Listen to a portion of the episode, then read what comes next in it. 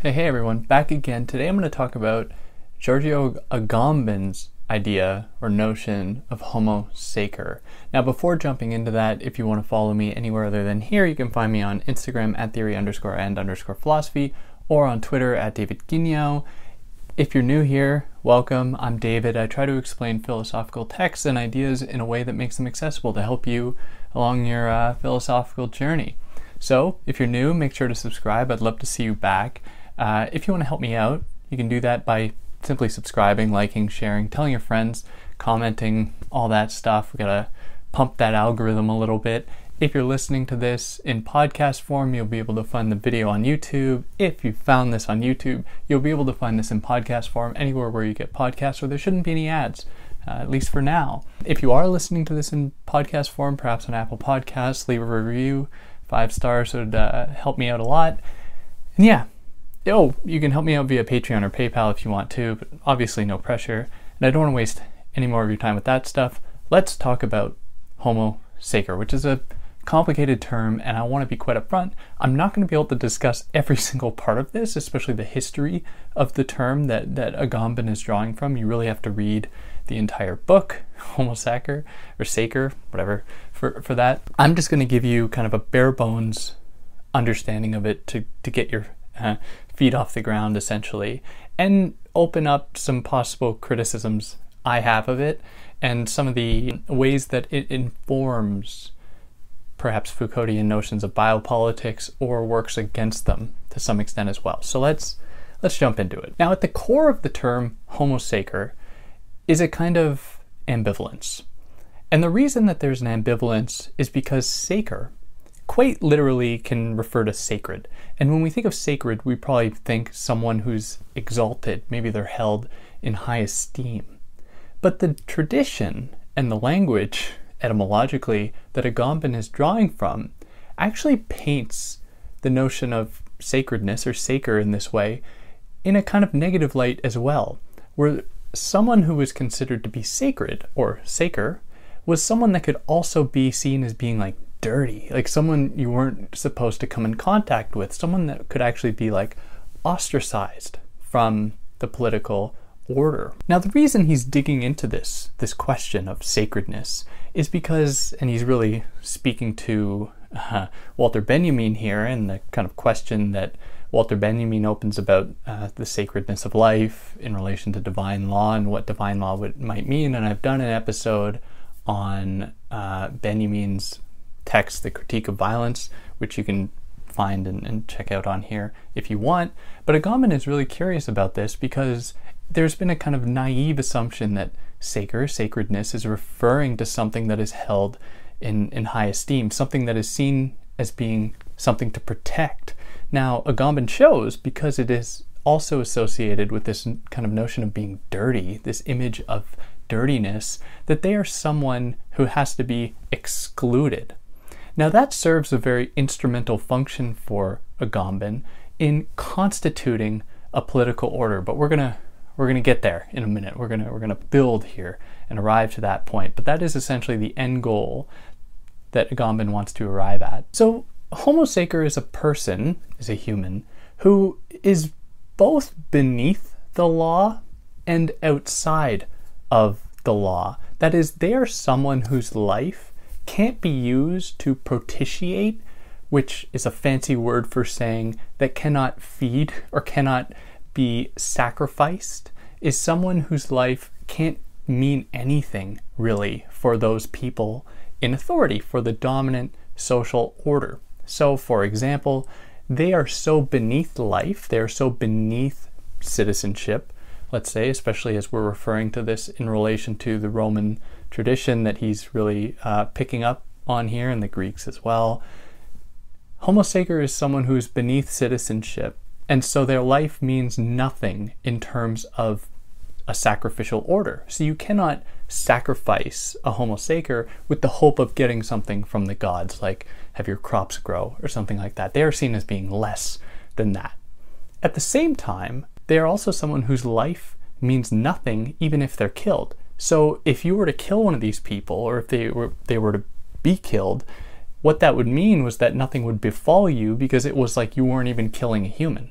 So their lives couldn't be sacrificed to the gods, and their lives meant like nothing within the political order, which is very strange considering our perhaps immediate understanding of what a sacred person is. But historically, as Agamben shows, they are someone whose life could neither be used to propitiate the gods nor could be seen as being something worth defending or punishing if, if they were to be uh, killed by someone else. So the person who killed them couldn't be punished. Now, the emergence of this kind of figure, this person that can be killed with impunity, essentially, where nothing bad will happen, can only come about in a certain phase, a certain stage, a certain kind of uh, mode of social organization, one that Agamben attributes specifically to the emergence of sovereign power, because it is the sovereign who has the capacity to kill without that killing being in the service of anything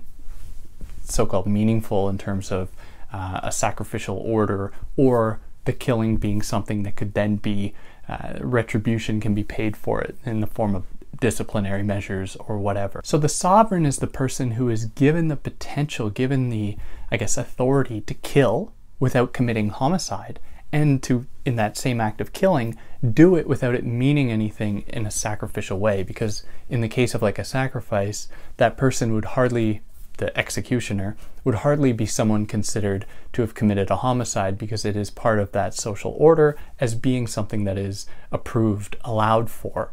Now, in this phase, because, or this, this kind of mode of social organization, in this social sphere, people are viewed as being less than these these specific people are viewed as being less than worthy to sacrifice and so they can be killed with impunity. Now at this point they are reduced to what it, agamben calls and what he draws from etymologically they are reduced to a kind of bare life where all they are is a living being and because they are only a living being they're just flesh essentially they don't actually have any real meaning and so they can be killed with absolutely no consequence. And so, even though something, a person, is held as being sacred, and we know now that that sacredness is not something to really be excited about, it serves a pretty instrumental function in that it is a necessary part of the establishment of sovereign power. So, in that sense, it is kind of sacred. It's a necessary component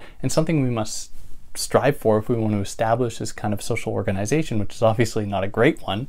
But these people are held in a kind of strange inverse exaltation where they are seen as being a necessary component of this system precisely because they can be taken out of that system via killing without any kind of repercussions. Now, this is how Agamben establishes his own form of biopolitics where people are reduced to a kind of life only. And it is in that moment that they can then be killed without any kind of repercussions occurring.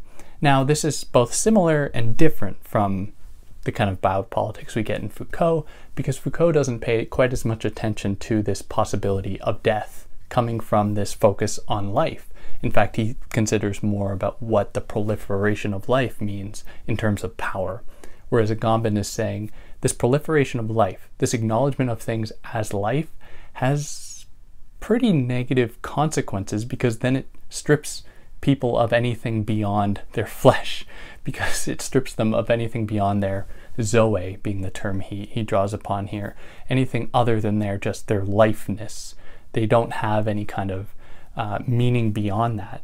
And that's a very scary moment because it reduces people to that just their biology which houses no meaning in itself. Now, he uses the example of the Holocaust to also illustrate this, where the Jewish people, among other people uh, at the time, were reduced to this kind of bare life. They had their their rights taken, citizenship taken, everything like that, and reduced to only life. And he calls this a form of biopolitics in that way. And he says that obviously opened the door for this thing called the Holocaust, for that that event that is very still still very much um, unimaginable that yet that still occurred. Now, there's an issue that I have with this, uh, just to give my own input, in that he reduces the Holocaust to like a kind of teleological inevitability to this thing called sovereign power and bare life. And while that may be true, in that we have certainly set the conditions for these types of events to occur, and they have occurred all across the world in terms of as a result of this kind of sovereign power that he sketches. I think that he is too quick not to see the specificity of an event like the Holocaust as representing something more than just a kind of teleological consequence of this form of sovereign power, in that there were so many other historical situations that played a part, like the you know historical treatment of Jewish people certainly contributed to this. It wasn't just any people, and we can't lose sight of that fact. Like the treatment of the Jewish people all throughout the world for thousands of years contributed to this as well. This is not just the demonstration of a kind of sovereign power that did this because it could. It was a sovereign power that also had these other baked in prejudices. And I think that Agamben downplays that to some extent. And that is really it. there's, you know, to give you kind of basic introduction, there's not really much more to add than that.